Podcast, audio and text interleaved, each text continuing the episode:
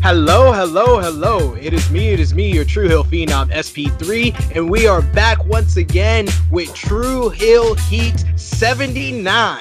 Woo, On this woo. edition of Tru Heel Heat, we got a lot to unpack. Uh, it was, as they call, one of the worst press weeks when it comes to WWE. Uh, bad, bad press all along as they had a positive COVID test as well as a lawsuit with Saudi Arabia related. Uh, we will also be discussing week 35 of the Wednesday Night Wars. We'll also be deciding and discussing what may have been the greatest wrestling match ever at WWE Backlash, and we will give you our collective top 10 best AEW matches of year one. So I am back once again with the princess of all the Tru Heels, Miss Krssi Luv.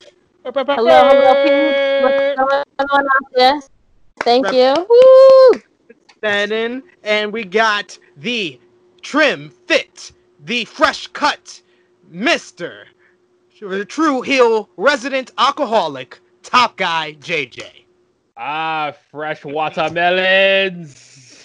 Fresh watermelons this week, and we have a very, very, very special guest host with us, one of the OGs of the Tru Heels. Oh, is geez. somebody, yes, somebody I met way back when in 2011 at ROH Final Battle 2011. That was main evented by Eddie Edwards versus Davey Richards. He was drunk and he met my drunk roommate, and we've been friends ever since. He is the Connecticut or East Coast version of Brandon Cutler because he has a bald head, a goatee, and he is a young Bucks mark. He is the man, Mike Martin.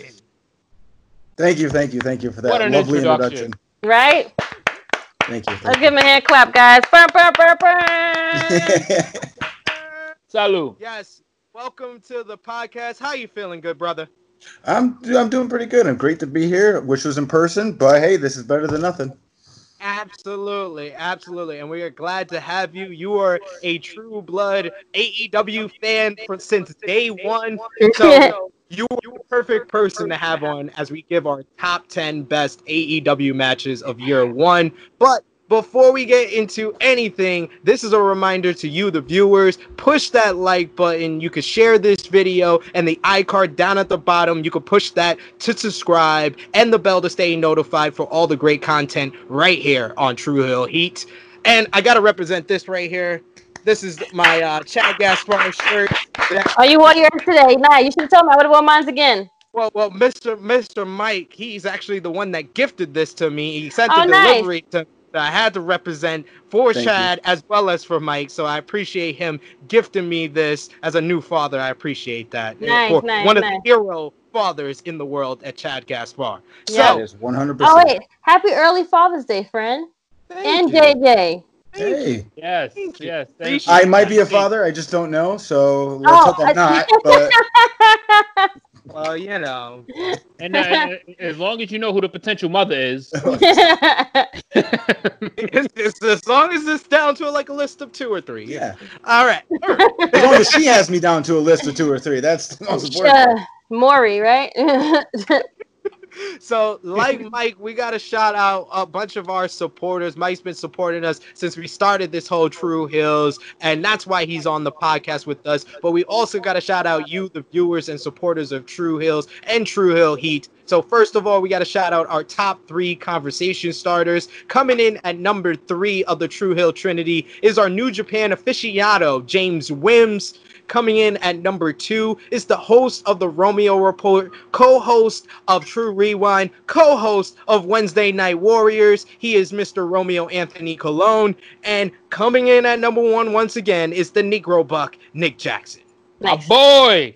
My boy, the elite. You know what I mean? The elite. Yes, if you're part of the elite, you get to be on Tru Heel Heat. So we always appreciate the support. So uh, a couple of the other Tru Heels, we got to shout out Tom Carr, Kevin Michael Tardif, Sheldon Jones, Nicholas Martin, one of the OGs as well, Marcus Garvey, and then we got uh subscriber highlight. We got to shout out Matt Slam 13. BK Hinzo, who checked out our live stream this weekend for WWE Backlash as I went live for the greatest wrestling match ever. And Sala as well joined us for our live stream. So, of course, what we missed was WWE Backlash. And we have to ask the question to start off this edition of Tru Heel Heat for Tru Heel Heat 79, THH 79. Was Edge versus Randy Orton, the greatest wrestling match ever. I'm gonna start with you, our special guest, Mike Martin. Was No. it the greatest? It was good. Now, I stopped watching WWE because I kept I, I made sure to keep my word, with the exception of that match, because I was like, I gotta see if this is the greatest thing since sliced wait, wait, bread. wait. Why did you? What what happened, friend? You have to give a backstory. Okay. I wasn't happy the way they got rid of those wrestlers and the people, you know, during the The pandemic, pandemic. when there's Got you. they're making Okay. the most money they've ever made, even Yes. with no live events for the rest of the year. Correct. They're still Yeah. gonna make the most money they ever had. They didn't have to do it. Mm-hmm, mm-hmm. I mean, I don't even like half the people they got rid of. It just wasn't the time. Especially when you have companies like ROH who are barely holding on and they didn't release anyone. Because there's a couple people they should release, but they and still they didn't. and they and they paid Alex Shelley for events that got canceled. Yeah. So and that's Yeah. ROH. Yeah. If ROH is setting a better example than you WWE, then I agree with you. Same when MLW I- I didn't agree, release anybody. So no one released anyone except for them. So yeah. Okay. that's pretty much it. But but you thought the match was good on Yes. Sunday between Edge and Randy I- Orton. I did. I didn't like the fact I heard that it was maybe filmed, you know, certain scenes a couple times. That hurts it a little bit, but it was still a good match none, nonetheless. How about you, Miss Krssi Luv? I have to agree uh, with our special guest today. Um, I didn't think it was the greatest match. I thought it was good, and it was another long one, but good. I knew I, I liked the ending, very good. Um, but other than that, I was. It's not the greatest match ever, ever, ever, ever, ever, ever. No, it was a good match. Something great for his number two match coming back. Put it like that. Top guy JJ, how about you? I mean, I think that was pretty obvious that we knew we weren't going to see the greatest wrestling match ever. I, I mean, I think we know that was happening. But I have gone, I'm going out on a limb, and I will definitely say this was definitely the WWE main roster match of the year. Mm. Like, it, it was an excellent match between two very savvy veterans, and they really worked. Like, if WWE provided work rate, like they provided for their matches, we'd be watching a lot more WWE Mm. because that work rate was amazing. The story was great. And I would say, without stipulation, without any like special match, that was the best match that Randy Orton and Edge has ever had. With Ooh. each Like, other? With here- each other or their individual Period. best matches? Period.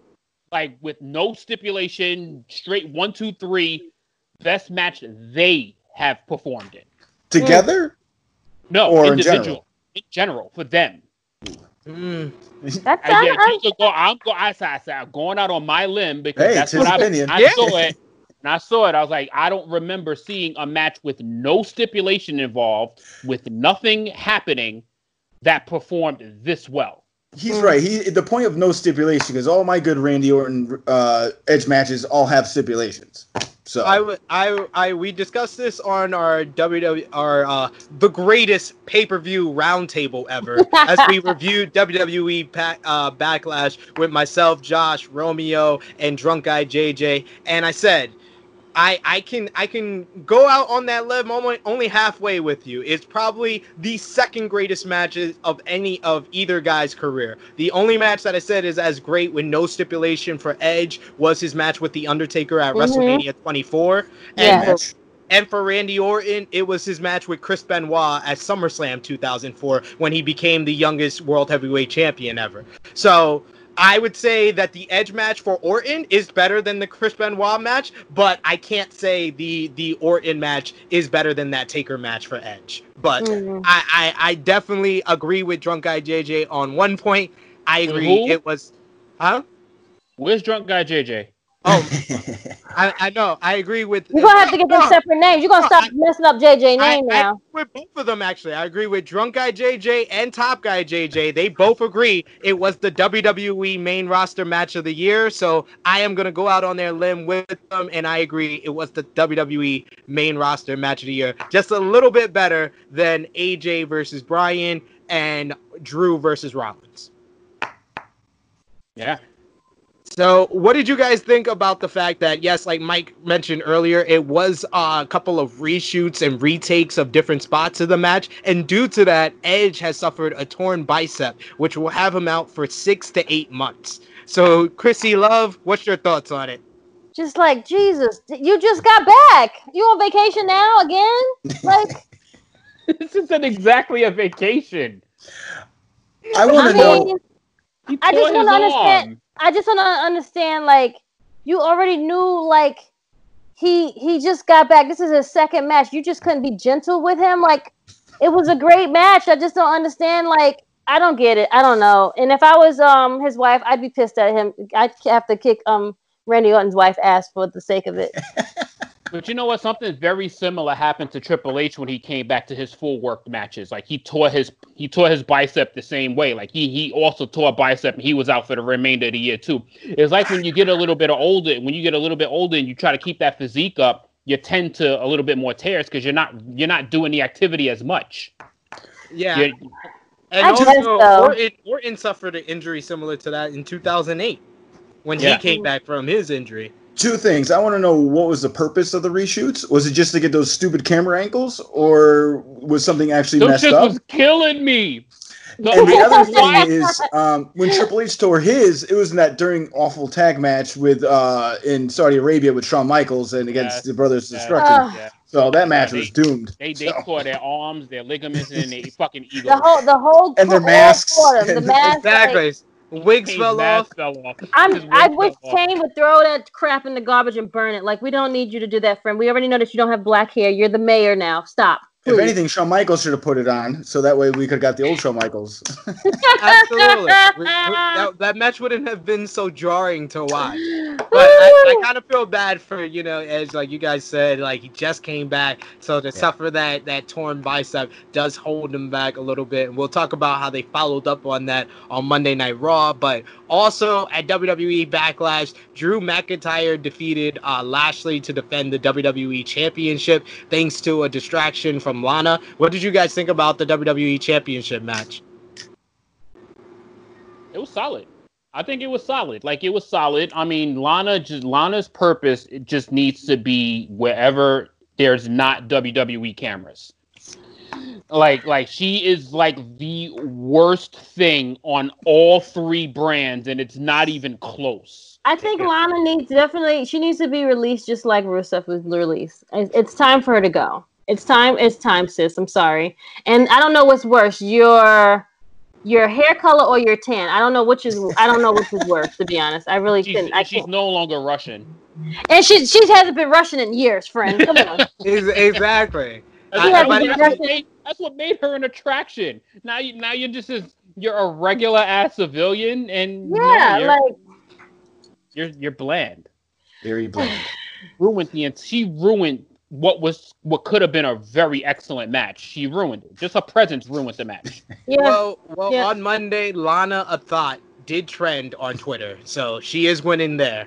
Um, we also on Backlash we had Braun Strowman beat Miz and Morrison to defend the WWE Universal title, as Duh. well as Sasha and Bayley defend the WWE Tag Team titles, no, no, you defeating will, you will address her as Bayley Dos. So the Dos Straps or whatever. Dos it is. straps, whatever. straps. That's Straps. you have to address Uh, her the right way, friend. Now I'm good. Uh, I Uh, would take Bayley as a role model. yes, absolutely. she is a she is a role model and one of the best. Nah, things yo, this is WWE. Bayley. Yo, this is Bayley's best gimmick right now. You kidding me? What? Oh, I love it. Yeah. Freaking But love it. I have to ask you guys another question, our final question about WWE Backlash. What the fuck was the Street Profits versus the Viking Raiders? Mike, I want you to take this one. Well, or, listen, or, I- or in a better in a better question, to quote uh, his esteemed co-host on something to wrestle with. Who booked this shit, Bruce? here's the Yo, thing. Um, Yo, you I got actually, this. Like, I didn't watch it. I read the results. It was terrible. As I was fast forwarding to get to the greatest whatever, Match ever, yeah. um, I did see the the tall ninja and everything. It, uh, mm, no, I don't get no. it. I don't get I it didn't at stop. all. I just kept No. going. So as I was fast forwarding, so yo, I You looked at this. these- I- yo, my first, like, how Sway? How? Like, how did this happen? How did this happen? Like, why did you just ruin like 20 minutes of my life? Like, and it was long. It was long. was it? Like- uh, Like, oh my It was god. a 15, 15 And then- 16 minutes. And, and then and then and then what makes it worse? What makes it worse is that it ended off with them becoming the Viking Profits. Like what? What? what I actually like that part What? from Monday night. No, no, no, there was nothing. Street Raiders is a way better name. Street Raiders! Absolutely, absolutely. I agree. I agree. Viking- Raiders are definitely better. Yes. So are they gonna all have red cups now and and the Viking match? I'm so before it. I'm so ready for it. I think it's They're gonna have be such trash, with but it's gonna be so funny. leg. Yes, I'm. I see it. I see it. It's so funny. question, This could be the best faction since uh, 3MB.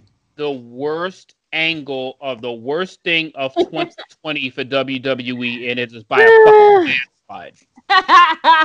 I don't know. I don't know. WWE has a few candidates for either the most disgusting tactic or worse angles. Like they got a few of them. They got a few of them, which we'll which we'll get to as we talk about Friday Night SmackDown. And on Friday Night SmackDown, it's a tale of two episodes, as we had AJ Styles and Daniel Bryan in what I would say was the best Mm. WWE TV match of 2020 or in quite some time, and a WWE Match of the Year candidate. And then on the other end of the spectrum, we had Jeff Hardy throwing piss into Sheamus's face, which was censored on the West Coast feed, and apparently Fox was very unhappy with WWE for. So, Miss Krssi Luv, you cover SmackDown for us. What was your thoughts? I do agree with you with the Daniel Bryan AJ Styles. No, no, not surprised with that at all. I don't know. I I, I knew they were going to give us a great match, and we knew that AJ was going to win. Um, however, this whole Jeff Hardy sobriety, going to take tests and things of that nature, it's really not necessary. It's really retarded and stupid. And yet again, it's just showing that they are dropping the ball with some of the people. Jeff Hardy, just go with Matt. Like, leave. We want you to leave, friend. We, we need you to leave and go join your brother. It's it's not working out. I know. I don't know what it is that's keeping you here. I don't know what it is. You just, you know, you just want to be loyal like the Undertaker. I don't get it. I don't know, but I need you to leave, friend. I need you to go because right now what they're making you do, and you, you're you're lost in in the sauce, friend, and it's not it's not working out. And and you threw apple juice on someone. Like that's not cool. In a in a in a beer in a beer jar. Absolutely. Also on Monday Night Raw, we had the return of WWE legend and former World Heavyweight Champion Christian as he returned to be low blowed by Ric Flair and punted in the head by Randy Orton in one of the most compelling. I didn't compelling understand it. it, it was one of the most compelling angles on Raw in quite some time. Uh, top guy JJ, what was your thoughts on the return of Christian? Randy Orton is the best thing on Monday nights right now. And it, and it, and Randy Orton, like I literally look for this for the Randy Orton reactions. that This is- was great. That part was this is my living. this This is my living. I'm so sorry, but this is my living, and I cannot let you disturb that. I And cannot let you like. when he when he unfolded his legs and no no I'm trying to help. Yo, Randy Orton is the best heel of 2020. Yep. Ran- Randy sure. Orton. Randy Orton is Randy Orton is back right now. Randy Orton is back. He got the spark again. So Yeah. He also did, yeah. on Raw, Uh, Asuka beat Nia Jax with a fast count as they continue to protect Nia. Uh, Drew and R-Truth defend the WWE Championship versus MVP and Lashley getting the victory. And Raw, with that huge angle with uh, Christian's return, got a 1.93 million rating on Nielsen, and it was the highest since after WrestleMania. So finally, we're gonna get into our top news and what many is calling one of the worst press weeks in for WWE in quite some time. Or just wrestling. Yeah, in wrestling, yeah, wrestling period probably. So it was revealed on Monday night that WWE had another positive COVID 19 uh, test, leading to a company wide testing this week.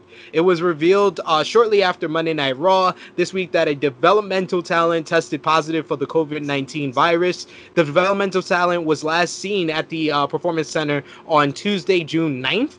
WWE did not reveal this information to any of their talent in the crowd on Monday until the press release went public. Wrestle Votes, uh, Wrestle uh, Votes, as well as Wrestle Talk reported that WWE had previously just been doing temperature checks, which in some cases, certain WWE talent were allowed to still attend tapings with high temperatures for special circumstances. This past um, Tuesday, June 16th, WWE conducted their first full testing for the COVID 19 virus via legitimate nose swab uh, on all talent and staff since the ongoing pandemic has started. It only All took them testing- four, four months to do. Three, three and change. Four friends. Uh, four. Well, all the testing were via the nose swab, and there was a bit of a miscommunication early on as some disorganization led to talent and staff waiting hours for the test as well as its results. The delay on results led to the TV taping on Tuesday being two hours behind schedule and to several uh, rewrites to television. This comes on the heels.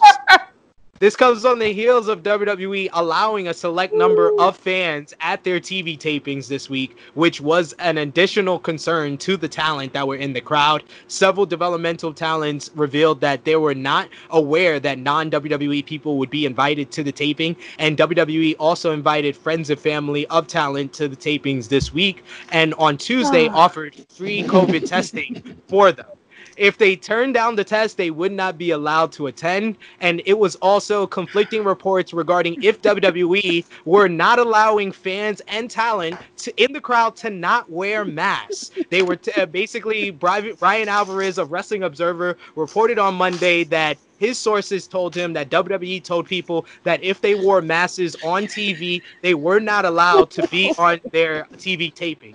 While Jon Alba on Twitter reports that multiple fans in attendance informed that they were not pressured to not wear masks. So all of these delays have led to a new schedule for the TV taping. June 16th, June 26th, they'll be back to tape SmackDown, and they're gonna tape all the way through July 22nd. Wait, some out. Yo, why are they just figuring out how to deal with COVID nineteen right now? They just, Like, you know why? You know why? Vince McMahon is friends with Mr. Trump, Yo. and therefore they're in denial and they're Yo. stupid, and they don't understand how that this is a pandemic. Not Yo. only did you have the street profits dancing in the crowd with everybody on Monday night, like it was like a, a damn part. Like, no, friend, no one got masks on. No one and is like, what's wrong with y'all? And, and then it took a positive test for them to do company wide testing. Yeah, like, are you like? like, like, yo, like this is the most backwards ass shit. it's like it's fucking yo. The every company that has been on television, whether it's been NASCAR, whether it's been UFC, whether it's been freaking the Chinese baseball league, whether it's They are so desperate to Yo, be like AEW right now. and It's not even funny. Like, oh my god. doing straight testing anyway. Yeah. w, yo, the WWE is a fucking joke, yo. And they are a billion dollar. Co- like, I don't get it. I, I just don't understand. Like, who? Why are you that incompetent? Like, why are you that stupid?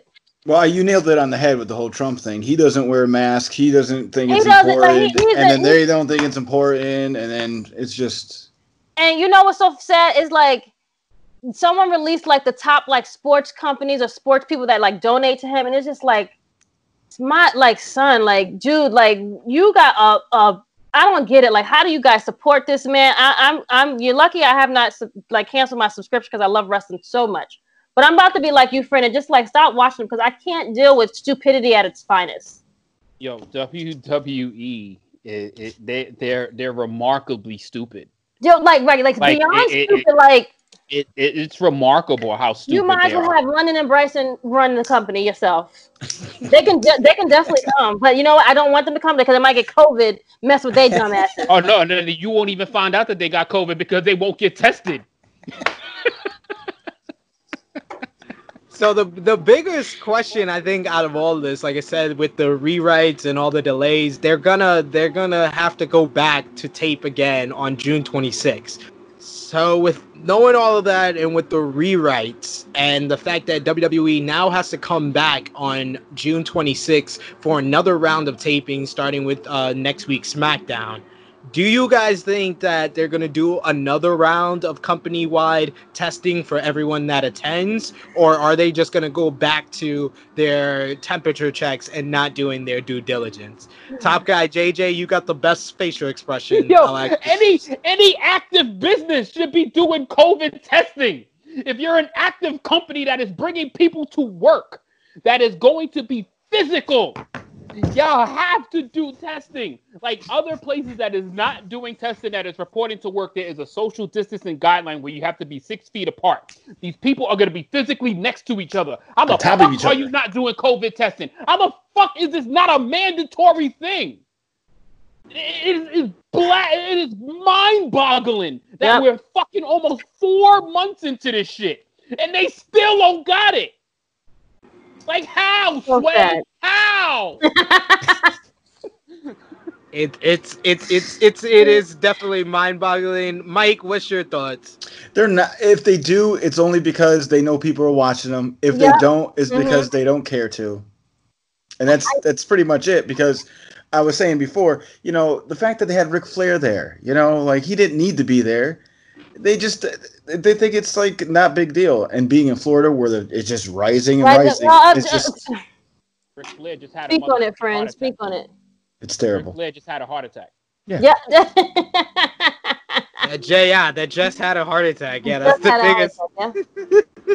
it, it, it just doesn't make a whole lot of sense how negligent they've been. And so my next question for you, Krssi, as far as being a parent as well for as you know, like me, are you would you go? Would you attend a WWE event now?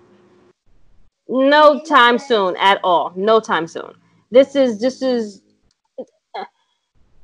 it's, it's, it's so sad how you guys have dropped the ball on so many people. Like you you are you have so many people's lives in your hands, and it's just showing that you don't care. And I, I hope that people speak up about it. They probably won't, but I know that's their jobs and they need to get paid. You know, unemployment at is an all time high. Um, and I, I, it's just sad on like how they dropped the ball on this. Like you, you could have been just like have like you could pay doc you pay doctors to come in and look at people's injuries. Have it you? I'm sure you had a staff doctor. I know they got they you got you got the resources. Use it. Call your friend in the White House. He can send you a bunch of stuff. you They pay. You put have, money in. they have free COVID testing. Plus, Free. Fl- Florida has so much testing. I guess they have abundance of tests, so there's no excuse. It's just pure ignorance. Yes, It's It is ignorance and ignorance. negligence. yes. So, so Krssi Luv talked about people speaking up. So that can take us to our next topic, which has to do with WWE Saudi Arabia TV negotiations lawsuit. As the this bad press week for WWE continues, Oh, Lord. Has posted uh, court documents from the lawsuit and filed by firefighters pension system of the city of Kansas City, Missouri Trust against former WWE co-presidents George A. Barrios and Michelle Wilson, along with Vince McMahon and the WWE, which claims that WWE misled investors about their TV deal to the Middle East and North Africa regions, as well as other aspects of their dealing in the region. The complaint has a former WWE talent as a confidential witness and says that WWE allegedly failed to disclose their TV deal with OSN to the region uh, being ended early when OSN began to struggle financially and be and became negligent, uh, delinquent to the payments of rights fees. WWE sent OSN a notice of material breach on on September of uh, 2018, after which OSN shut down its uh, sports channels as a cost cutting measure and sought the early termination. OSN's general counsel informed WWE of their intent in November, and the two time and the two sides came to terms on a settlement on December 18th to allow OSN to end the deal on March 31st, 2019. This lawsuit has also revealed that WWE allegedly may have threatened talent for not performing in Saudi Arabia. So, what are your thoughts on this news of this lawsuit with the Saudi Arabia deal, and a lot of it coming out that uh, with the incident that happened last year? Uh, in the court documents, it says that uh, that there allegedly was masked men with guns at the uh, when the superstars were boarding last year at Crown Jewel 2019, which was the whole delay, which caused the WWE SmackDown superstars to not attend the event, which led to a whole NXT episode of SmackDown last year, which was great. it was it was fantastic. So you know WWE knows how to come up with fantastic things out of crazy shit like this. So uh, apparently, a lot of people believe that this uh, this confidential witness is one of the released WWE talents, which will have more information about what really went down on that day in Saudi Arabia, as well as Karl Anderson and Luke Gallows have said they will talk about it on their on their podcast. So, mm. Mike, start with you. What are your thoughts on this whole situation concerning the Saudi Arabia TV negotiations as well as the incident last year? Yeah, well, I mean, here's the thing. I 100% believe that that happened. You know, everything. okay. And as a matter of fact, I wrote down here the two people I think is the whistleblower. Uh, it's either Rusev or Harper or Brodie Lee, um, because it's, if you look at that picture of them standing outside the airplane, do you? I don't know if you've seen it, but Harper's look like I can't wait to tell a motherfucker about this. I need to see that picture, man. I gotta see that picture. I gotta see it. I'll find it and I'll send it to you. Yeah, they're all inside yeah. the plane and he's just looking like, yeah. So, um, as far as the TV deal, I mean, you know, Vince pulling the. I, let's go up with the fact he pulled the stream in the middle of the stream. I mean, that's. Yeah. And notice he got his ass out of there. And if it wasn't for Brock, uh, Flair and Hogan would have been sitting their asses there. He took them. It's just, yeah. I mean, it's on it's his a, special private plane and left the rest of the roster behind, mind oh, you. Yes. He, Except Vince, Brock Lesnar and Hulk Hogan and shit. And yep. Krssi Luv, what was your thoughts? Um, this is just uh, another thing that's just sad. I, I, can't wait to see this picture, but like, um, it's it's it's just it's sad. Like uh, like he said, I'm sure it happened because you know Vince left everyone stranded, knowing that they had a taping the next following day and um, could have had everyone on his nice plane waiting and, and then flew back home. Um, but it, it, it's it, I'm sh- like like he said, I'm sure it happened, and it's just disgusting. Like, I hope they do show themselves and and, re- and show us the receipts and give give the proof. We want to see it. We're ready for the tea. I want to know. I want to see everything now. So so Mike gave us Rusev and Luke Harper. Top guy JJ, who is your pick for the confidential witness? I, I can't go against I can't go against the Luke Harper one or the Brodie Lee. I can't go against Brodie Lee, man. But, so what we will tell is that the the confidential witness was an employee with WWE from the time of 2012 to 2019. That's that's Brodie Lee's and Rusev's entire tenure. Yeah, that's their entire tenure. Yeah, that's their entire tenure. And what yo, it, it's like, yo, how? Uh, so, so hold on. So when you make deals with terrorists, you, you, don't you don't think some shady, shisty shit is about to happen? they give you all of this blood money, and they give you all of this blood money. They give you what 200 200 million dollars to have a few shows there, and, and you don't think now you just gave up power to them? like like you you just hit like oh you thought that 200 mil was just gonna come with just your appearance absolutely Yeah. this- Well- I'm Vince Mc- I'm Vince McMahon. I'm the god of business. no, no, no. I'm, and I'm a friend of Donald Trump. Yep. And, and Well- it's it's it's just it, it's yo. Somebody needs to take Vince McMahon Mm. And just take him on a school of life and history. It won't work though. It won't work. But He's but just- but he- he ain't gonna get it. But at least it's like yo. At least Whoa, somebody. At least somebody in the world can say, "I tried to educate this man." I, I try. It, it's just it's gonna come to no avail. But at least somebody said they try to get the word to him. these are the same people that sent emails too, though, friend. Right? You know. Send him an Let's- let's- email. let's Yeah. not- Let's not get back into that shit. Well, I'll tell you what that Not two get hundred back million to dollar that. didn't bring. It didn't bring any good matches because there hasn't been a fucking good match uh, in Saudi Arabia. One. Since Not the one. beginning that it I think- started. Since it I forgot started. his name. Monsoon, Monsieur, Not Mansoor. Mansoor. Yeah. In Claudio or Cesaro. That was okay. He said Claudia. Claudio. He calls he calls him by his government. He calls him by his Well, I Oh, called by his that's ROH name, so that's yeah. That's funny. yeah. Absolutely. So we, we gotta move on to week 35 of the. Well, I will actually one final question with you guys because Mike Mike actually bring up a good point. He stopped watching due to how WWE you know dealt with the firing of all those superstars on Black Wednesday. Now we got this lawsuit with Saudi Arabia as well as the positive COVID test and their complete negligence on dealing with this pandemic has this whole like COVID 19 era exposed the WWE more than ever?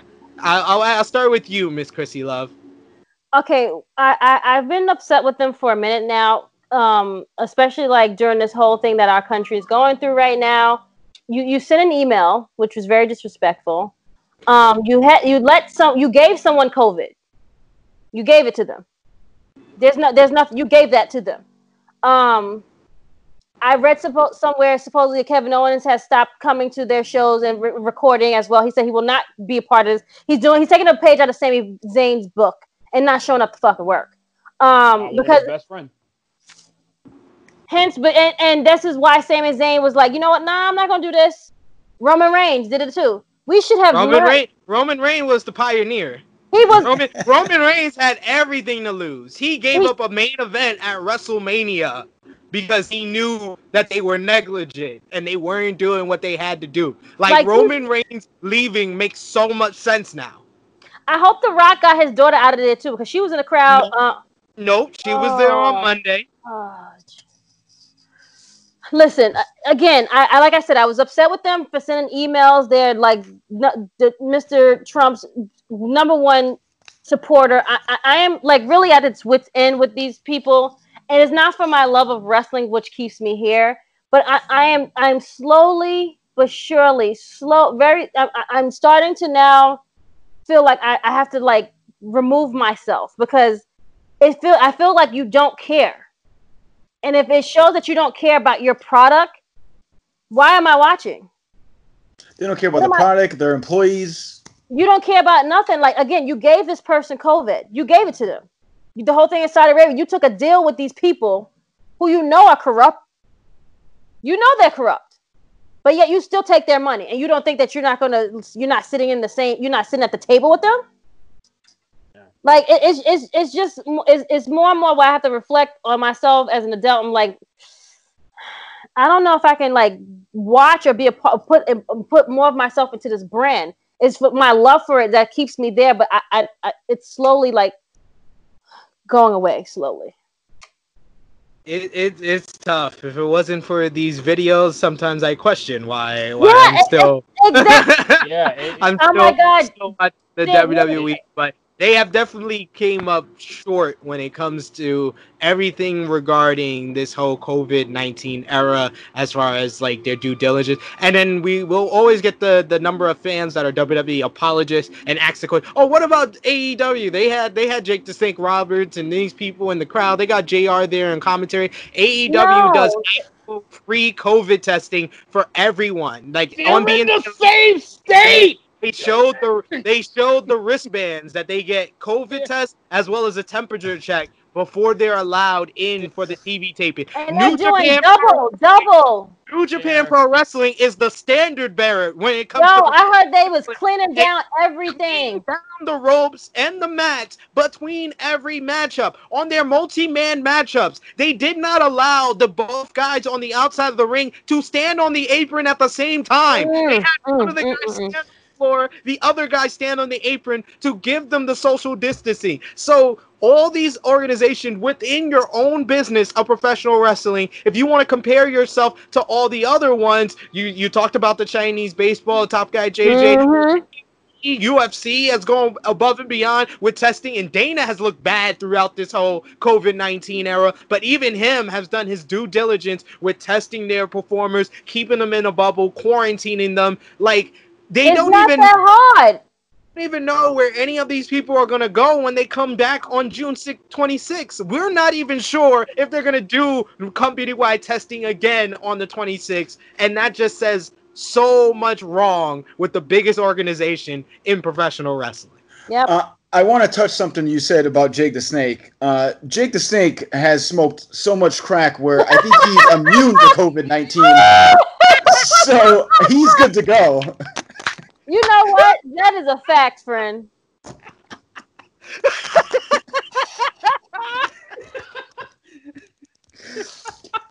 I have to agree with you there. I have Yo. to.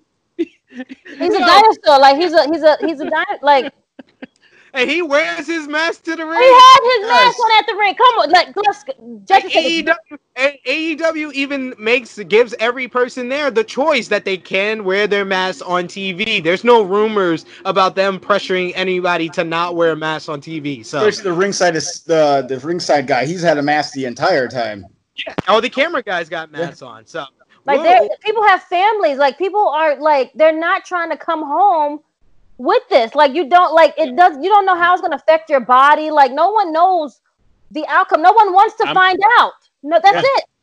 I don't want to know. I don't like. I'm, I'm just gonna give a final thumbnail for me. Like if, if if it wasn't for my love of wrestling for over 30 years, Right. WWE would not be on my TV. And I've noticeably started to gravitate to really realize that I'm only watching hard body on Wednesdays. Mm, mm, And I know NXT is WWE. We all know that. That's obvious. yeah. But not to see is that Friday night SmackDown and Monday and right Monday night Raw. Like it feels different.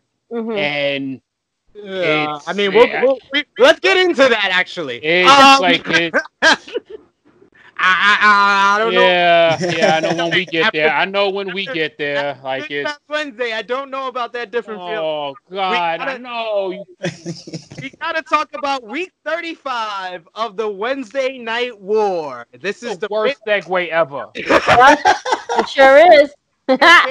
time of the show where we break down WWE NXT as well as AEW Dynamite. We give you the highlights, and each of us decide what was the better show for the week. You can also check out our official decider of what was the better show for the week, as it is Wednesday Night Warriors with Romeo and Chris G as they break down each and every segment from AEW Dynamite as well as WWE NXT and give you their choice for the better show, as well as you can join us on the Tru Heels group page and vote on our poll every single week to decide what was the better show. And this week, you will be the deciding factor because Romeo and Chris G have picked two different shows. So check out Wednesday Night Warriors right now to find out who picked who. Ow! So we got to talk about the ratings first. So Krssi, hit us with the drum. So for week 35 of the Wednesday Night War, it was AEW Dynamite with 772,000 viewers to WWE NXT with 746,000 viewers. Once again, AEW wins in the weight the ratings war. They are now up I believe it's now uh 31 30 weeks to 5 5 for NXT and one tie or two ties, I believe. But yes. I lost count a long time ago, friend. hey, hey, hey. We're, I, I'm going to start to keep count of what we chose as the better show for the week. Maybe we'll keep track of that. Okay. On On WWE NXT, we had Sasha and Bayley return to NXT as they defeated Tegan and Shotzi Blackheart. And then Io Shirai, the NXT Women's Champion, attacked both ladies to show them who runs NXT now. Imperium. Not def- necessary. Imperium Really wasn't. Really wasn't. Let, let, him, let, him, let him finish the rundown okay, because okay. this- Imperium defeated Breezango to defend the NXT Tag Team titles. The As they should.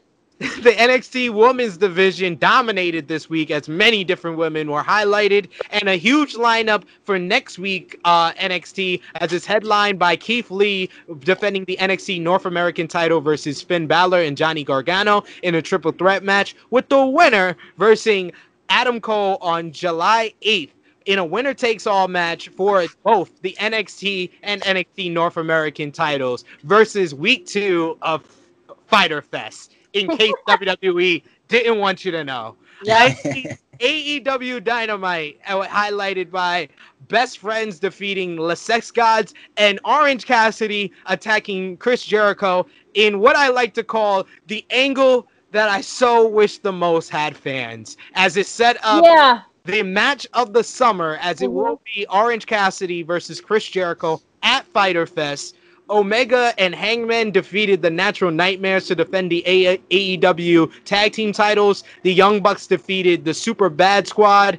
Abaddon debuted for uh, for for the uh, AEW Women's Division in probably the most unique debut of anyone from the Women's Division in AEW. And Anna Jay is recruited for Dark Order, and the debut of Ricky Starks in a really really good yes, match of Wednesday night versus Cody for the TNT Championship. So we will start off with our special guest, Mike Martin. What was the better show for the week? Well, since I don't watch NXT, since I stopped watching WWE, I'm going to say AEW all the way. And You're- you're. I know we're on this topic. I just, as we were talking before, it was really hard for me as a fan of WWE or WWF since 1985 to stop watching, but I did do though. So, yeah, so E AEW. Do you feel any certain kind of way? what No. did you What did you like about Dynamite this week? Uh, well, I did like, even though it was a little, a little, little sloppy here and there, but the I like the Kenny Omega um, uh, page against the Nightmares. You know, I'm not a f- fan of QT Marshall, but he brought it, so it was good. Uh, that and then that girl debuting, I thought was amazing. I followed her on Twitter immediately, and I told her her fucking look is fucking amazing, and she actually liked the tweet. So Ah, nice. Yes, Love it. Gotta love it. He's like brush your brush your shoulder off. Yeah, there you go. Miss Christie, what was the better show for the week for you? uh, AEW for sure. Um, we didn't need um, Io coming out at the. end. We already know you. You won. Last, you you already ch- you you won. Like we don't need to know that you are running the show. Like not necessary.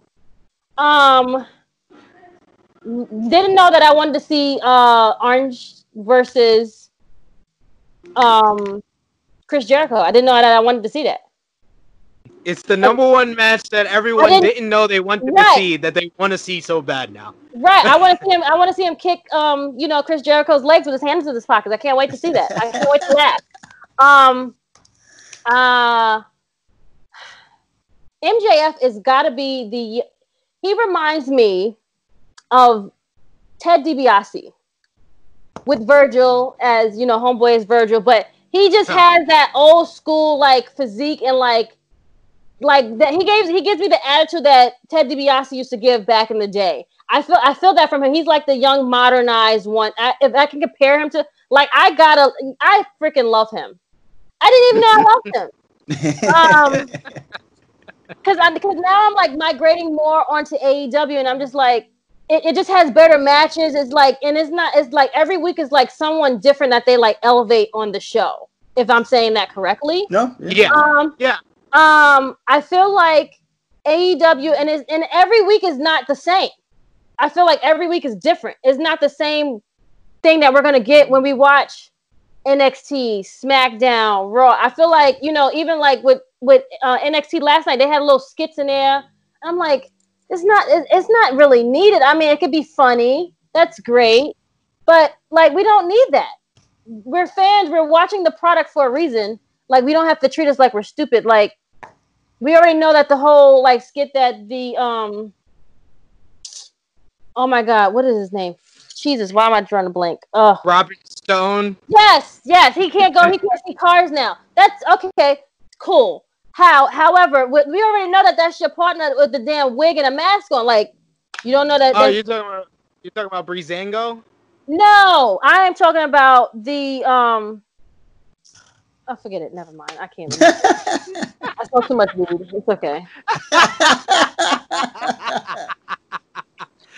I've been thinking about NXT makes you think like that. It, it just ask Chris G. Oh, you know, look, you know what else I'm I'm very upset about? Why are they making the the men? Oh my god, I love him so much. Why are they making him want to be like stalker to um uh uh um? Velveteen Dream. Yes! What? Oh my god, what what? He looked like a creep coming and putting a picture there of them being attacked. I was like, no, we can't. Don't do that. No. Don't do that, friend. Top guy JJ, what was the better show for the week?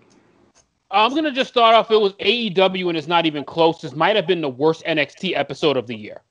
Uh, Like, Oh, like wow. NXT, Wow. NXT Damn. throws me on such a fucking whim every week, and it, it, it doesn't make sense. Like when the best thing that happened on the NXT show was William Regal's face coming up on a Titan trying to announce all the shit that's happening in the next two weeks. There's something wrong with your fucking program. There- there- there's something wrong with the shit that is going on in NXT. Like there was the most unnecessary. Like why? Like the the show closes out with Io Shirai attacking Banks and Bayley on a show they don't belong on. So like, it, like what's the fucking point? And then this unnecessary pairing of the Velveteen Dream, which we've been clamoring to get off of NXT television, and then you pair him up with Dexter Lumis. Like, like this shit is bad all over the place. Like I- it's I could've bad swore- everywhere. I could have And- thought Dexter Lumis and and Karrion Kross were supposed to be like the next Anyway. big things, I- and they just just ruining them. Just just ruin Right. it. I I I I, I don't. I wanna don't think that they much- ruined Karrion Kross yet. I don't. Well, yeah, no. Karrion You Kross is it's the coming. thing See? they're- he's See? the only thing See? that they got going, and I don't want to spend that much time on NXT because they make me sick. Um,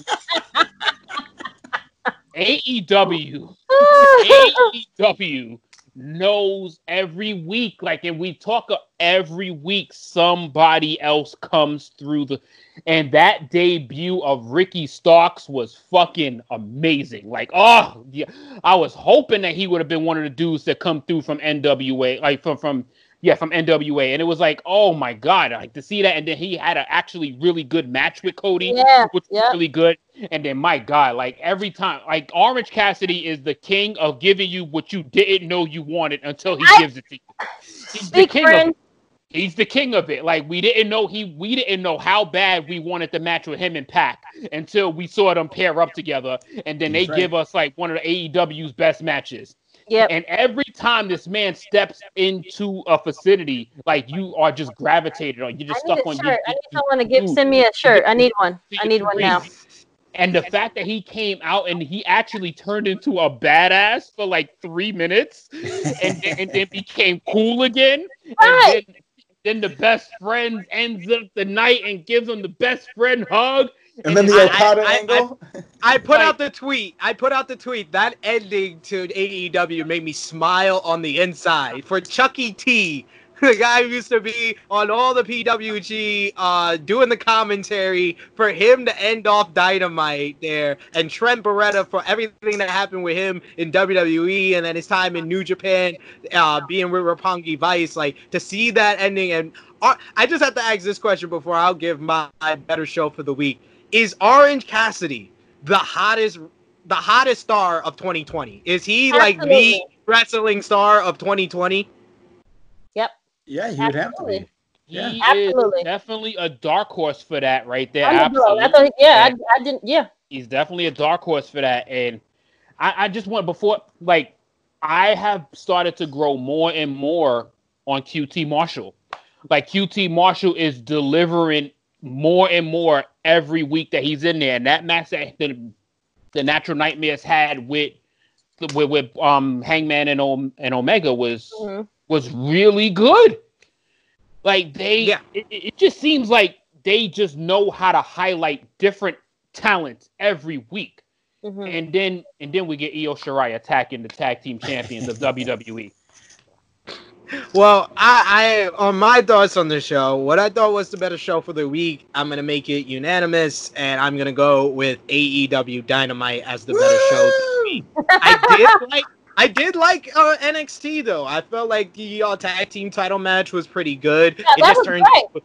It just turned into a complete was- cus- clusterfuck at the end. Yep. Uh, and then I like. I really love the W the women's tag team title match. That was one of the best main events on NXT in quite some time. Yes, they and I even I will be the minority here, and I enjoyed the Io Shirai ending because it was another cliffhanger ending for NXT where you wanted to know how they're gonna follow up with it. And are we gonna get Io versus Bayley? Are we gonna get Io versus Sasha? Or are we gonna get Io with a tag team partner versus both of them? We and is she don't coming know SmackDown? We don't know how they're gonna follow up with it. So I am interested in that, and I absolutely love the undisputed therapy with Under- uh, okay, there you go. Tyler, Thank Valley as the therapist. That was funny with. With uh, with Roderick Strong with his fast feet, that was great. I even I even enjoyed the biggest logic hole of last week, which was Santos Escobar. I enjoyed his segment and him taking out Drake Maverick. That was fun. But that Robert Stone segment, that Robert Stone segment, that's when I was just like, yo, Vince finally realized that they've been losing all these weeks on television, and he was like, I need some input on NXT. Then we had the revolving door promo that was uh, Adam Cole comes out. After Adam Cole had just been on two straight segments, he comes out for an interview. Then Keith Lee, who just interrupted him on the last segment, comes out after him. Then Johnny Gargano. Then Finn Balor. I felt like I was watching Raw or SmackDown. Yeah. And then the, the authority figure pops up on the screen to make a judgment, and he gives us a hot shot angle of the NXT North American and NXT title in a winner takes all match on guess what? The same week as Fyter Fest. I was like, like this is just so obvious that you're trying to compete with them, and this makes you look bad because you're the bigger promotion here. Like it just makes you look bad. But it And- just shows that they're watching and they're trying to steal from them. Mike, But you ain't missing you ain't missing nothing, bro. in the in the best my in the best competition you have to run your race and that's Yes. what AEW is doing. The tag title match was good. It, it kept along the angle that was going that's going on with the National Nightmares as well as made Omega and Hangman look good. I love the Ricky Starks match with uh, Cody and very congratulations to Ricky on getting signed by AEW Yes. due to that match that because that he's one of the t- he was one of the top free agents out there. So the fact that AEW locked him in was great. I even like I like the uh the Young Bucks versus Super Super Bad Squad. Bad. I even digged uh MJF versus Billy. Like everything, everybody has a purpose to what's going on. And like Mike, I loved Abaddon's debut. I loved Abaddon's Yeah. debut. That was like the most unique thing that has Mhm. happened to the women's division. But when we Those talk about the contacts, women's man. division, Those Oh fucking God. contacts are. they were crazy. We uh, like AEW highlighted so many people. You had the new people with Abaddon and Ricky Starks, but the MVP of the episode of Wednesday night was once again Dr. Goat Baker. Once again, the Yes. MVP of Wednesday night. She's simply hilarious. Just a little exchange between her and Reba when she came out the trash. Yes. She tells Reba, Where were you? I was Yeah. I was on the back. You're, you're, you're, you're fired. And Reba, and Reba And he's just like, no, no, no, come back, come back, come back. I need you. You mean I'm, you mean I'm free? Okay. and then she says, no, no, no, you're rehired. I loved it. I Where's loved Tony? it. Oh, you put him on a timeout. Oh, all right. Yo, Brett. Oh, like it, it, it yo, it, it- that's the thing. AEW. It feels like each segment is meaningful. Yep. Like each thing that happens after they come out of the commercial break is something else that has meaning, and even losers get recruited. Yeah, it- it- it- it- it's like, yo, they keep it going. And I feel like I can go an hour, I can go 45 minutes and not miss a beat with NXT. And, and, and that's the problem and the disconnect that I'm having with that show is like, I might see a good segment here, but it might be the first one, or it might be the it might be the fourth one, or it might be the end of the night, and it, it, it's just not resonating. It's really not resonating. I, I, like, like I said, I like certain stuff on NXT. I even like the the the context of the revolving door promo because Johnny Gargano's character right now is awesome. He's hilarious. When Keith yeah. Lee said he picked up he picked yeah. up Candice LeRae and Candice LeRae whispered to him that this is the most action she's gotten all year, and Johnny's response was was stop being weird. I, I, I, fucking died laughing. I was like, he was like, I was there. That didn't happen. I just love Johnny Gargano as a heel now. He's finally coming into. He's coming into his own. He's coming into his he's own. Turning that corner. He's turning that corner. And my boy Cameron Grimes punching out the tires of uh, Damian Priest. We need more Cameron Grimes. We need more Cameron Grimes after last week. So yes, that was our our NXT and AEW. What we thought was the better show for the week. I, the one final thing I will say is that yes, like I said, the Orange Cassidy Jericho segment was the best thing on Wednesday night. Honestly, like segment wise, and that it just in a nutshell described Orange Cassidy's character. When he actually tries, he's one of the best guys yes. in in the company when he, but he when he doesn't try, he's still the coolest guy in the whole company. So it just perfectly got his whole character in a nutshell, and I loved it. The rest of the news, we got to uh, other WWE news, like Miss Krssi Luv mentioned earlier. Kevin Owens decided to sit out of the WWE TV taping on Wednesday, uh, June 17th. Actually, we, we found out due to this that his wife's uh, father actually passed away due to the COVID 19 virus. So, due to all the revelations that went on this week, that was the reason why he like kind of made his decision to sit out. I know wow, you're a big Kevin Owens fan.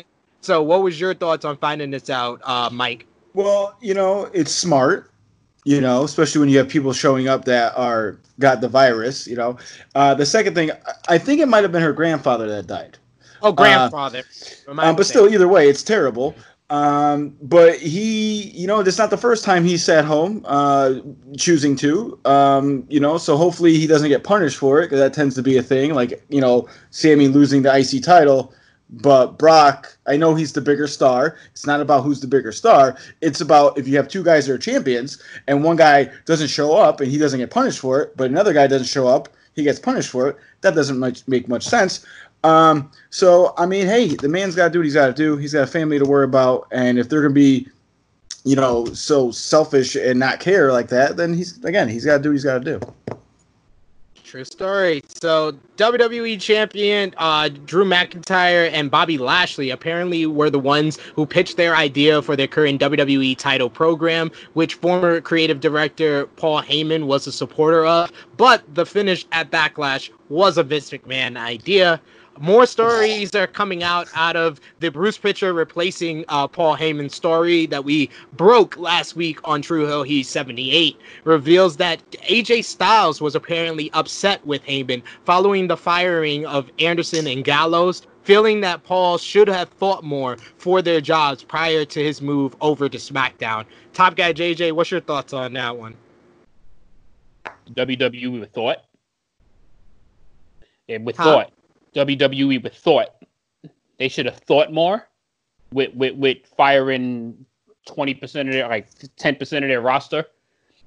Right. Um it, it, it's just one of those things that you it just shows you how little power anybody other than Vince McMahon has. So it's like if they to, to fight for him, he should have fought for them. Maybe if he would have, if he did, how much, how far would he have gotten? Yeah, probably I mean, not yeah. far at all. I think like, I think I think AJ's just being ridiculous. Honestly, he's that's just, my only just, thought. No, I wouldn't call him. I wouldn't say he's ridiculous. I would just say he's an angry friend. He's no, ang- he's being, he's being ridiculous because he's angry at the wrong people. Right, but but he, he, I mean, he should know better. But I just call him a mad friend. He's just somebody that just lashing up. Yo, my boys got fired, Joe. Yo, whoever I can yell at that's not gonna get me in trouble, that's who I'm gonna yell at. Because if he yells at Vince McMahon, his ass might get fired too. yeah, so, true. It's also true. That that's just what I get out of it. Like it's just, it's just yo, they are just all wrong right now in so many aspects. So reports have come out saying that while Vince's meetings with uh, SmackDown staff would be smooth, his Raw meetings with uh, Paul Heyman would run longer and be more spirited. The interaction between Heyman and, and McMahon was described more as spirited than an argument per se. The Forgotten Sons have been pulled from WWE television following the tweet from Jaxson Ryker uh, supporting Donald Trump a few weeks ago. WWE planning to run live events again as early as the end of this summer, it was last reported. AEW news, as we said earlier, Absolute Ricky Starks has signed with AEW AEW officially after Dynamite last night. In New Japan news, uh, they really, like I said before, they deserve a whole bunch of credit for their precautions that they have going on during the ongoing pandemic. Even their commentary is respecting the social distancing, with not all three commentators being at the desk. Is uh, I think each two commentators are in the arena and they're separated by the six feet, while the third commentator is remote from a different location on the screen in the middle, which is very unique. Uh, first two nights of New Japan Cup 2020 action were this week, which featured Yuji Nagata defeating Minoru Suzuki in an upset in the first round of the tournament. New Japan also announced four new events uh, to their schedule, which will include fans in attendance. New Japan Road will be on Monday, July 20th at Korakuen Hall. Sengoku Lord in Nagoya uh, will be Saturday, July 25th. Uh, Summer Struggle 2020 n- Night 1 will be on Monday, July 27th at Korakuen Hall, and Summer Struggle 2020 Night 2 will be on Friday, July 31st in Korakuen Hall. Impact Wrestling had a huge tease this week as former Impact uh, Impact champion, uh, Impact World Champion EC3's music played at the end of the episode after Moose defended the TNT TNA Championship. And in other related EC3 news, he made news with ROH this week as he cut another great promo on his social media titled There is No Honor in What We Do, ending with him standing in front of the ROH logo. So, what are your thoughts? What's your guys' thoughts on uh, EC3 making news in two different companies during this whole pandemic going on and really been uh, creating a buzz on his social media with his promos? Or what you think, Mike? Well, you know, it's good that he's doing that because it makes people forget about that horrible career that he had in WWE. Um, you know, He didn't I- have I- one, friend. I'm sorry. I give Career. So he is part of a five-star match. Uh, so is Lars Sullivan, unfortunately. Um, but he did get that out of the company and a figure, and he's in one of the games, I believe. But other than that, that was a waste of time. Um, yes. Impact is where he belongs. Uh, he, that's where he did had the most success. That's where he should go. I think. I don't personally think he'd fit in in Ring of Honor. Um, he's got that Nick Aldis kind of thing going for him, which he, he also doesn't do it for me. Um, but but hey, you know, uh, I think he should go to Impact. I don't know if they're just teasing it, trying to get people to like, oh, who's it going to be? Because they've been teasing everyone that's basically Yeah. got released that had a cup of coffee in uh, Impact. Um, so whether he, whether he actually goes to either one of these places will be remain to be seen. He could be end up in MLW. You know, I mean, nobody really knows. It's true. It's So- true, but I, I I definitely agree with you. I like the buzz that he's creating for himself. ROH also reportedly uh, planning to run empty arena shows for TV uh, without friends. No timetable yet for when they will begin. And other wrestling news this week: a former female wrestler has accused a former OTT champion David Starr of raping her and other females in the past. Due to this, uh, David Starr has been uh, basically cut or released from all the uh, companies that he was working on the independents, including Over the Top Wrestling. This led to a Twitter cancel storm as many distractors as well as former supporters coming out to reveal his past about uh, treating women as well as other wrestlers with disrespect, including our former uh, guest right here on Tru Heel Heat, uh, Darius Carter. Uh, back when Darius Carter had a match with Pete Dunne, unfortunately Pete Dunne got an injury, and even though him and David Starr were friends, David Starr went on Twitter and publicly defamed him and said that he should quit the business. So, among other things, David Starr really got dragged this week. I know that um, Mike, you wanted me to kind of bring this up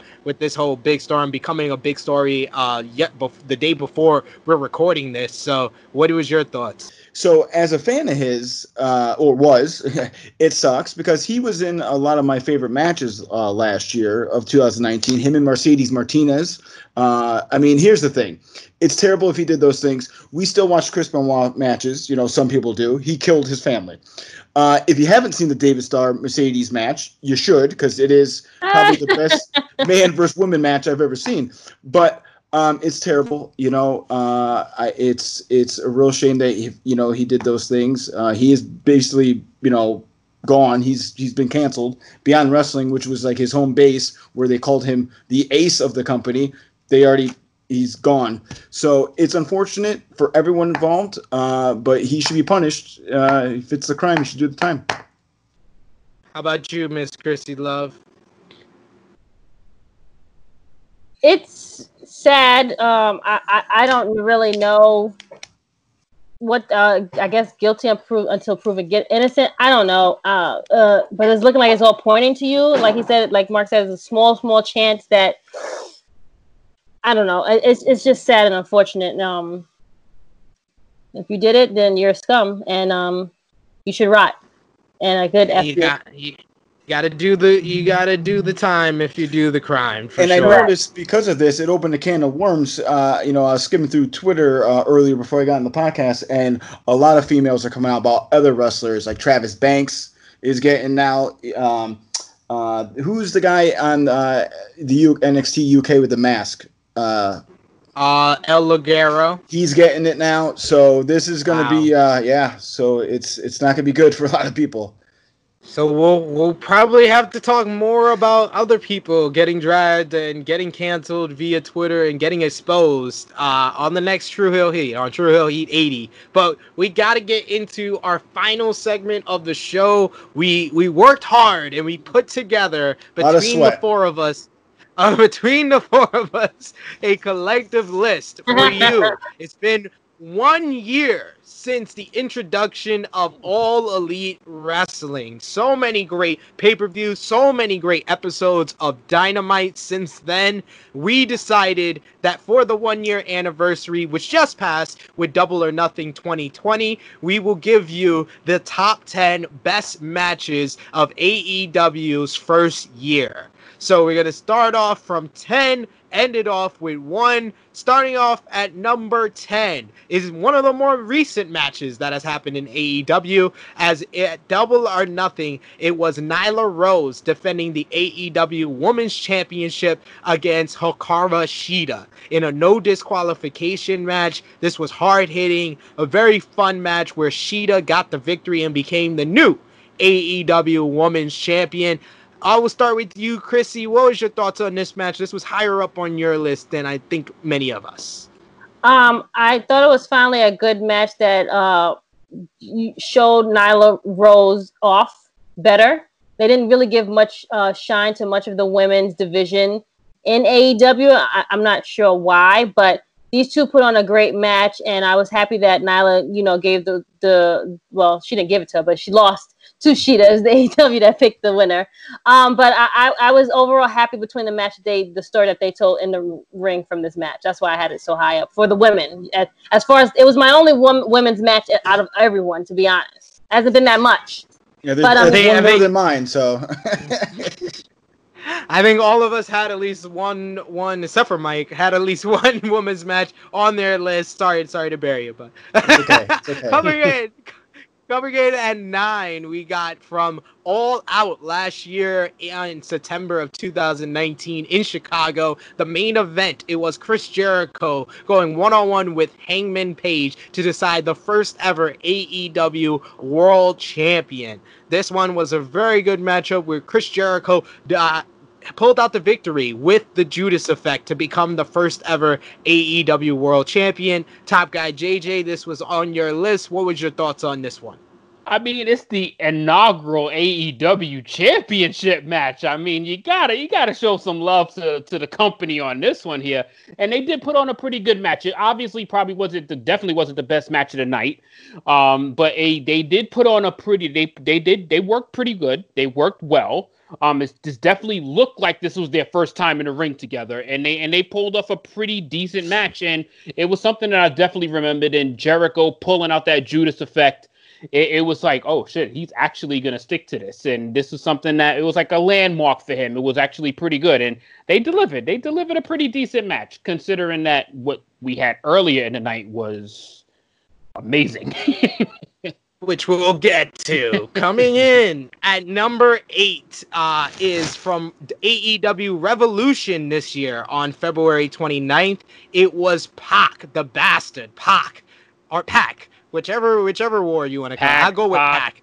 Going going one on one with the hottest superstar, the hottest wrestler of 2020 in his debut AEW singles matchup, Orange Cassidy. This one was two opposite characters going one on one in an electric crowd in Chicago for this one. As Pac got the victory thanks to the Lucha Bros taking out best friends on the outside. I had this on my list, and this was a late addition for me, but I just remember this match for Orange's debut and how how he just has the crowd in the palm of his hand Mhm. and makes it go crazy. And Pac being the perfect foil for him for his first matchup, it had to make our list. Coming in at number seven is the is one of the main events from AEW Full Gear, as it was Chris Jericho defending the AEW World Heavyweight Championship against the American Nightmare Cody. This one was a brutal contest where Cody does a sunset flip right onto the ramp, busting himself open, and then Ooh, finally yeah. Jericho has him in the walls, and it is MJF that throws in the towel for his mentor Cody to give Chris Jericho the victory. Krssi Luv, this was on your list. What was your thoughts on this one? Uh, again, my the young Ted DiBiase throwing the, the towel in for you know Cody changing the match, and like everyone just was like, like what are you doing? Like what what why are you doing this? You know, um, it, it, it the story that was told, uh, the great match uh, between Cody and Jericho. Jericho, you say Orange Cassidy is great. Jericho is at his prime, and he's what fifty. Like this Yep, man yep. can like like not do anything wrong. He is like amazing. Anything he does, he put it's just great. That's that, like it's just amazing. I'm I you gotta love it. Perfection. Coming in at number six is from uh, is from AEW Dynamite. One, uh, one of our first, yeah, first match from AEW Dynamite in what I like to call the greatest match in AEW Dynamite history, as it was Kenny Omega going one on one with the Bastard Pac in an Iron Man match from the February 26th edition of AEW Dynamite. Top guy JJ, this is high on your on your list, so we'll go to you. Omega got the victory in two falls to one after a little bit of sudden death, winning with the one wing angel. Top guy JJ, what was your thoughts? Ama- like it was wow. Like I mean, that was that right there. If that was kind of one of those, it's like, yo, this is what AEW Dynamite is gonna bring on a weekly basis. Damn, their bar is high as hell. and, and- to get that, that it was a flat out spectacular match. And this came off. I'm a, this this came off the heels of that the, their first encounter. And the, the first two encounters from first All Out yeah, and, all out, and then the one um, Thanksgiving edition of Dynamite. the Thanksgiving one and all out is I I just love the the feeling that I got when Pac pulled out the victory and all out. Like it was like oh shit like he just he literally and it just this was a great story for the course of a few months between these guys and it culminated in a tremendous Iron Man match on TV on TV and it, it was it was a fantastic match man nothing bad to say about it I do have to That's ask a question. Yeah. Has there ever been an Iron Man match that's not the Brock Lesnar Kurt Angle that's actually ended without having to go to sudden death? um, Uh, the, Uh, un- well- the well- Rock and Triple H yeah. Judgment Yes. Day Yes. when the Rock and Undertaker Triple got H. Rock Yes. qualified. Chris Benoit versus Triple H from a Monday Night Raw when Benoit was uh, champion was another one. That didn't go to sudden Sorry death. to derail it. I was just thinking when you Huh. said it went to sudden death. I'm like, man, all of them go to sudden death. But That's a fair question. It's what happens when you speak to a bunch of wrestling nerds, man. You'll get an answer from somewhere. that's true. That's true. but this was 32 minutes of some of the best wrestling that I've seen on television, especially in the year 2020. And that's why I said AJ versus uh, Bryan from the, uh, this past week's SmackDown is the best WWE TV match of 2020. This one is the best wrestling TV match of 2020. Coming in at number five is Kenny Omega once again. This time, no non-sanctioned, no rules, lights out matchup against Jon Moxley. The most gruesome match in AEW history. The most gruesome match you will see on wrestling pay-per-view in probably the last couple of years. This one was brutal. We had a bed of barbed wire. We had an exposed ring. We had bar- we had barbed wire brooms, and in the end, it was Jon Moxley with the paradigm shift on the exposed ring wood to get the victory. Uh, we'll kick it over to you, Mike. What was your thoughts on this one? Fucking amazing. Uh, I think they went a little overboard with um, the scraping of the backs with the broom um, because they, you know, it wasn't needed. You already were using the barbed wire. You didn't have to do that, so that was a little hard to watch. And I actually liked some deathmatch wrestling, but other than that, it was awesome. Uh, not sure the right guy won, but that's because I'm also a Kenny Omega mark on top of being a Young Bucks mark. But well, you uh, know the right guy won because the guy went on to win the AEW World Title. Be non-biased for once. all right, fine.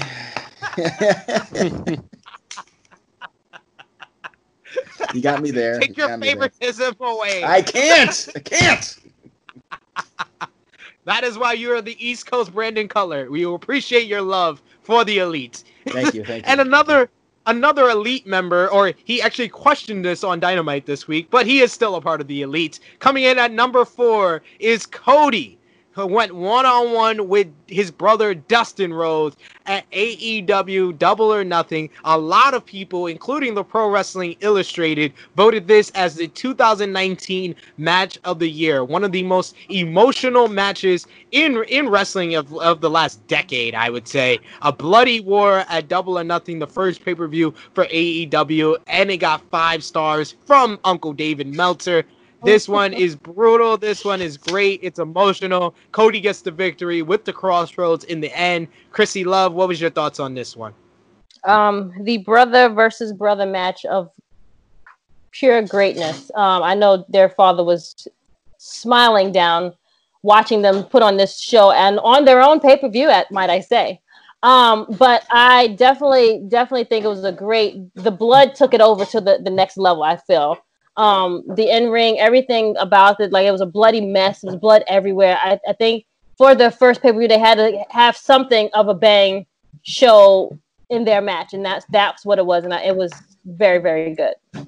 They had have the blood and guts. Blood and, blood and guts. Coming in at number three is is Mike's number one. I will get that off the bat. It is the Young Bucks going up against the Lucha Bros course it is. from All Out last year in Chicago. Escalera de la Muerte, the ladder war to end all ladder wars. This had the spot of 2019 as Pentagon does a Canadian destroyer off a ladder to Matt Jackson through a table. We had Nick Jackson falling off of two ladders and hitting his head on two on one of the two tables he was supposed to fall through.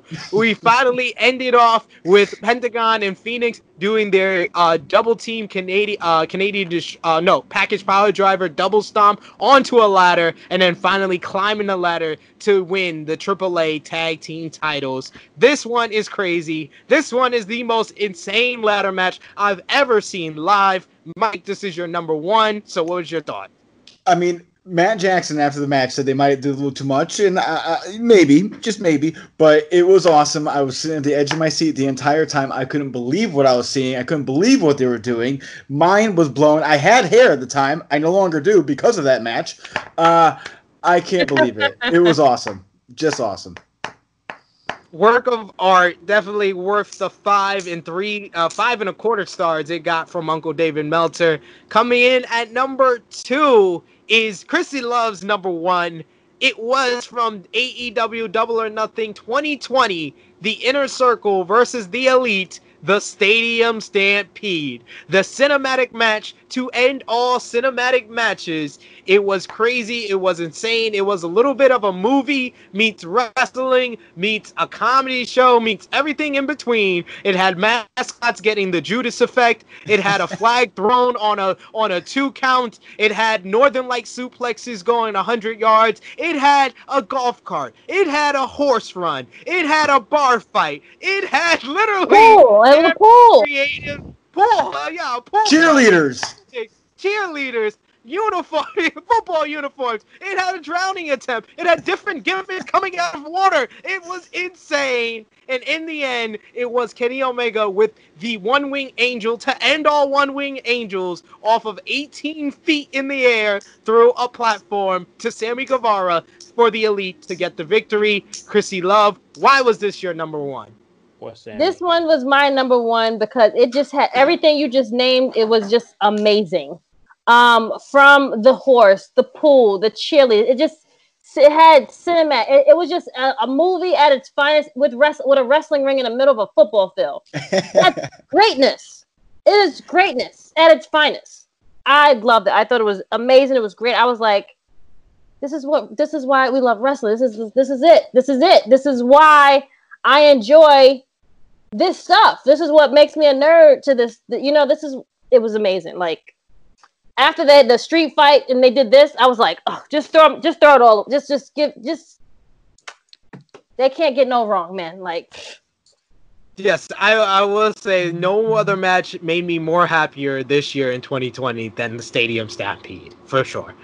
Um, any honorable mentions you guys want to run off before we get into our number one? I know Krssi Luv, you loved the street fight from the May 6, 2020 uh, AEW Dynamite with the infamous Kenny Omega and Matt Hardy golf golf cart running down Sammy Guevara. it's and and he has he's still on the damn um scooter. It's great. He's singing the whole Judas. He's ama- I, amazing. I Like, love Sammy. I love him. Sammy. I never knew I loved him until he started like coming out singing Chris Jericho's entrance music. Like, and he's so off key, but it's so Oh. good. It's and he doesn't so know the good. words. He doesn't know the words. So, And now he's on the so, damn It's so karaoke It's club in New York good, or so anywhere you good. Mike, any honorable mention? Uh, I'm gonna go with uh, Kenny Omega, of course, versus Joey Janela from the AEW Dark. I believe it would be from the 22nd of October, but it was filmed on the 16th. I was there. Uh, very good match. He was there. Uh, contrasted styles, but that's why it was probably a no DQ match, and uh, I think it's really underrated, and it's probably the best dark match they've ever had. But that's not saying much. 100. But One hundred percent. One hundred percent. I gotta agree with that one. Uh, jo- uh, top guy JJ. Uh, I think for me, if I had to pick one to to mention, would be the unsanctioned match between Jon Moxley and Joey Janela. Like Mm. that was a fucking brutal massacre. that shit the was bare just- feet and the thumbtacks. That shit was just like holy shit. They still allow this type of wrestling on TV. like this, this this was the freedom match for John Moxley. This was the match that Moxley was finally released from his shackles Mm. off his former employers. and to think it all started because he took a cigarette out of Joey Janela's mouth. I mean, really, it's Absolutely. Simple ways to start rivalries. And that had the spot that my my my love, Tia, said that she's seen CCW events live, but seeing Joey Janela barefoot onto thumbtacks disgusted her more than anything she has seen in wrestling. I love it. so It was awesome. finally, we get to our number one, our number one best AEW match of their first year was from AEW Revolution, the six star classic. as Kenny Omega and Hangman Page defended the AEW tag team titles against their stablemates in the Elite, the Young Bucks. This one is the most emotionally driven tag team matchup that I have ever seen in my life. I said right here on Tru Heel Heat, it was the best tag team match I have ever seen. I don't care. You could give me D- DIY versus the Revival. You could give me Midnight Express versus the Rock and Roll Express. Uh, Edge and Mysterio versus Benoit and Angle. It doesn't matter. This is the best. It had the storyline investment. It had months and months of of of little notes and little storyline bits in this one matchup that made you emotionally invested more than anything that AEW has put on, and that's why it's well deserving of a six star rating. Omega and Hangman get the victory after Omega just went cowboy shit crazy on both Young Bucks with a buckshot lariat to both to get the victory. Six star classic. I was my number one as well as Top Guy JJ's number one. So, what was your thoughts, Top Guy? First of all, I have a question for my for my beautiful my beautiful partner over here, Miss Chris. How was this number eight for you? Because I had like, other ones that I like. Well, first of all, don't be putting my numbers out there for hey, anyone to know. have one list. You have one list. You have to condense everything all into one. And uh, hey, I'm gonna take some heat off you. I forgot about it. Don't forget. So it wasn't even on my list until I remembered. So he completely forgot about it. At least it was on my list, friend. Like, listen, listen, listen man. Like, like Mike, Mike smokes a lot of weed, so so so, so you know, he, he he forgets about these things. But yes. you know, like, uh I, I I enjoyed the match. Just that I enjoyed others more. Like, don't I'm don't be. I still had them on my list. don't don't list shame me. You know, this is my classic me pick at you time. Yeah, this is don't list shame me. But oh my god, this match had everything that you want in a wrestling match. This had spots, this had story, this had emotion, this had perfect execution, this had cliffhanger after cliffhanger. Like how many times was this match supposed to end? Like like it it just gave you it was literally the wrestling orgasm that you would look for in a tag team wrestling match. And this was it. This was grand. This is the bar for tag team wrestling, and that shit delivered more than I expected it was going to deliver. So I gotta call out one of my good friends from one of our, our friendly podcasts that we that we know. I recently did Armchair Bookers podcast, our good friends from the Bullet Club Block Party last year. And I, I had a discussion on Facebook with him about Kenny Omega in AEW. And I'm I basically rationalized his use the use of Kenny Omega since his time in AEW and why him in the tag team division makes sense. And the mm. centerpiece of that whole theory is this matchup because this match has made the AEW tag team division bigger than the world title. This match is the whole reason why the AEW tag team division is the division in AEW and not the world title division. And why why we have to point more out of how much they've lacked on the women's division because they've done the tag team division so oh, great. Oh well, yeah. yeah. But Kenny Omega, since he's come into AEW at Double or Nothing, he was in the main event and he lost to the future first ever world champion. Then at All Out, he set up he set up a future long term feud with Pac and a work rate feud, which put on great matches at All Out on Dynamite and in that Iron Man match, which you mentioned earlier. Then at Full Gear, he was once again in the main event and he lost to the next world champion and now he's been in a six star classic with the Young Bucks. He's been in a great dynamite match. One of the matches that I had on my list uh, against the Lucha Bros uh, right before Revolution, yeah. which was tremendous on Dynamite. He's had good matches with uh, Super Bad Squad as SCU. well as.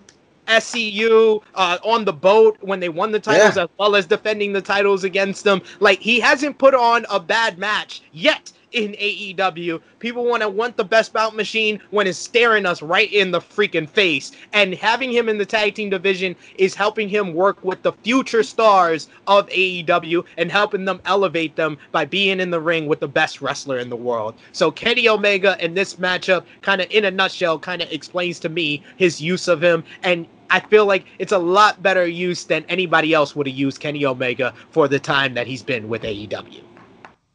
Beautiful said. Yes. So finally, we got to close things out on this edition of Tru Heel Heat. Thank you so much if you watched this long through. We had a lot to unpack with everything going on in the WWE, as well as our full list for the top 10 AEW matches. But you can also check out the rest of our lineup that's on our channel right now. The greatest pay per view roundtable ever, as myself, Romeo, Drunk Guy JJ, and Josh review WWE Backlash and the greatest wrestling match ever. You can also relive my live reactions of the greatest wrestling match ever as we had our live stream for Backlash. Top Guy JJ was in the comments for that, checking it out as well. Our New Japan Cup 2020 preview on the latest J News Japan with J News and myself. I learned a lot. So if you don't know a lot about New Japan, J News is the guy to watch because I only watch the big matches for New Japan. J News watches the Young Lions matches. He watches oh. the, the New Japan dad matches. So he taught me a lot about who's in this New Japan Cup. So you guys Bless need to his watch heart. it. If- if Bless his heart. watch Bless Japan his Cup. heart and his lack of sleep. our latest Undertaker, The Last Ride, Chapter 4, The Battle Within, as well as Dark Side of the Ring Season 1 review for the killing of Bruiser Brody are up on our YouTube channel right now. You can check out the latest, the last AE recap, Dark Power, SmackDown with the Lynches, as well as Tru Rewind, and new editions of Dark Power, SmackDown with the Lynches, and AE recap will be up this weekend, with Tru Rewind returning back to his slot on Mondays, as well as you can't miss our final Undertaker The Last Ride review. It's been a long ride, and Romeo is now getting frustrated, as frustrated as I've been for the past three years on Tru Heel Heat. With The Undertaker not retiring, he is getting frustrated with seeing The Undertaker change his mind from retiring to keep wrestling as much as I've been for the past three years. So, Mike, I want to thank you for coming on the show. Good brother, where can the fine people find you on social media or anything else they can find you on? Well, uh, hmm. Uh, the only thing, I, the only place I want people to find me uh, is probably my YouTube channel. I haven't done a review in a long time. I do cereal reviews, um, so it's called Martin's Cereal Reviews. Uh, you can find me there. Uh, again, I haven't done them in a really long time. I'll go back to doing them. Uh, anywhere else, I probably don't want you guys following me. Ah, There you go. Can Abaddon follows him, but you can't. That's that's a true heel. That's a true heel. Miss- no, uh, but it, truth, truth be told, um, um, I'm Mike Martin on, on Facebook. You can add me. It's fine. I don't care. I got bald head. Uh, you'll see me. Oh my. Brandon Cutler, the East Coast Brandon Color, as we Yes. named him on this edition of Tru Heel Heat. Miss Krssi Luv, where can they find you? Uh, I am the sensation Miss Krssi Luv. You can find me on uh, IG, Twitter, and on Facebook. Uh, Krssi Luv or uh, Miss Krssi and uh, Crystal Lynch. And Top Guy JJ. Uh, Instagram is Tru Heel underscore Top Guy JJ, and at Facebook I'm just Justin Johnson. You can find the Tru Heels on Facebook. Tru Heels, T R U H E E L S, uh, the group page. You can join there where you can vote for the poll on what was better between AEW Dynamite and WWE NXT to help out the Wednesday Night Warriors. You can find the Tru Heel Heat page right there on Facebook. It's also Tru Heel Heat on Twitter as well as Instagram. You can also follow Battle Club Pro on Facebook, Twitter, and Instagram at, as well at X B A T T L E C L U B P R O X. Yes. That's on the Instagram. And you can find me at Truheel underscore epic SP3. Of course, you know what to do right here on YouTube. You can like, share, and subscribe this video. Push the bell to stay notified, as always, for all the great content. And of course, follow our friends. Battle Club Pro is on YouTube. As Mike just said, he does cereal reviews. Follow him on YouTube. Subscribe to his channel, as well as our AE recap friends. Jimmy Macaram has his channel for TV reviews.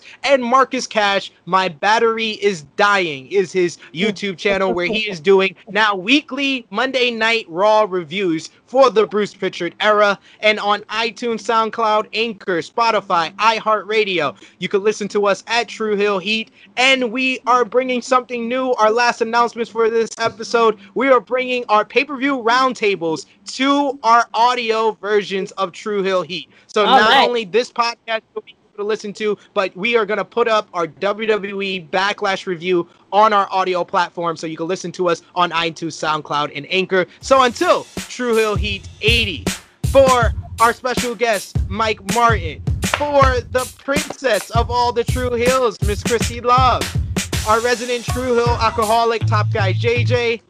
It is me, it is me, your Tru Heel Phenom SP3. This has been Tru Heel Heat 79. We are signing off until next time.